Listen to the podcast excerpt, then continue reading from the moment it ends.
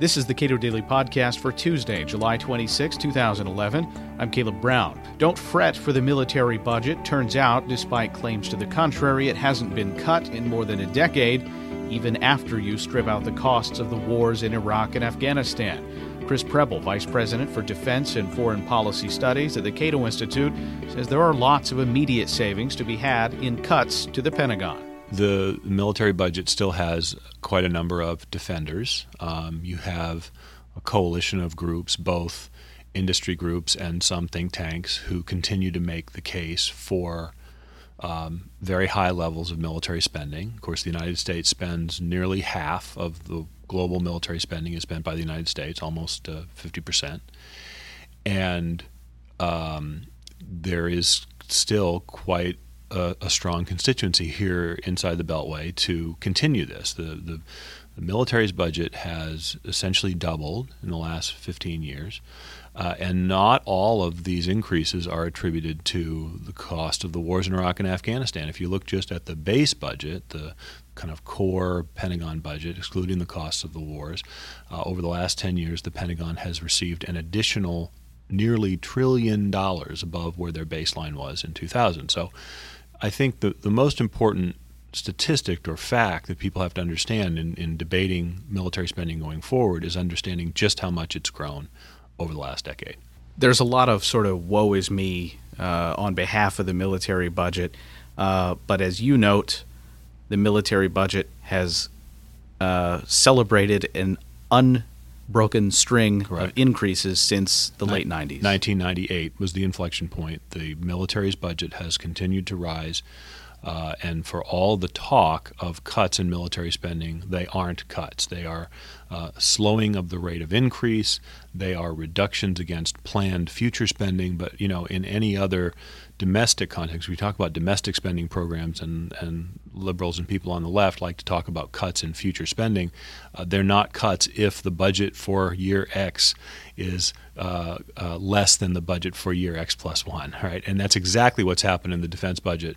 We actually had uh, the military, the uh, Pentagon's budget, we actually had an opportunity to see this play out in the House because we had an open rule on the House, uh, the budget that was passed out of the um, Defense Appropriations Committee. And that uh, budget increased uh, two thousand eleven spending by seventeen billion dollars. This is by the committee's own estimates. Now, this is nine billion dollars less than President Obama requested for the base budget, but still a seventeen billion dollars increase over the previous year. When um, uh, a Republican congressman, Mick Mulvaney from South Carolina, attempted to freeze military spending at two thousand eleven levels, which would have cut seventeen billion dollars from that uh, bill, it was defeated in the House. But it puts the lie to this argument that defense spending has been cut. It has not. The budget continues to rise. What did candidate Obama say about military spending? Interestingly, not much. Um, he he didn't talk about military spending as a candidate. He talked, of course, about ending the war that he didn't like, the war in Iraq, and he talked about focusing attention on the war that he did like in Afghanistan. And he has effectively endorsed the plan that he inherited from President Bush in terms of drawing forces down in Iraq, and our expenses have come down in Iraq. We will spend less in two thousand eleven than we did in two thousand ten in Iraq. But of course, our expenses in Afghanistan have gone up dramatically. The force is uh, nearly three times larger than what he inherited as president. And so the costs have gone up. Now, the, the projections are that we will spend less in two thousand twelve because the wars in Iraq and Afghanistan are drawing down. We will see whether that actually plays out. Um, if he follows through with the plans that he's put on the table. Of course, many Republicans who are quite critical of government spending elsewhere are quite enthusiastic about continuing the wars in Iraq and Af- in Afghanistan, and a number, quite a number are making the case for staying in Iraq longer. The plans to reduce federal spending that have been laid out, several of them, yes, assume savings over time from some projection in the drawdown of troops in Afghanistan, Iraq.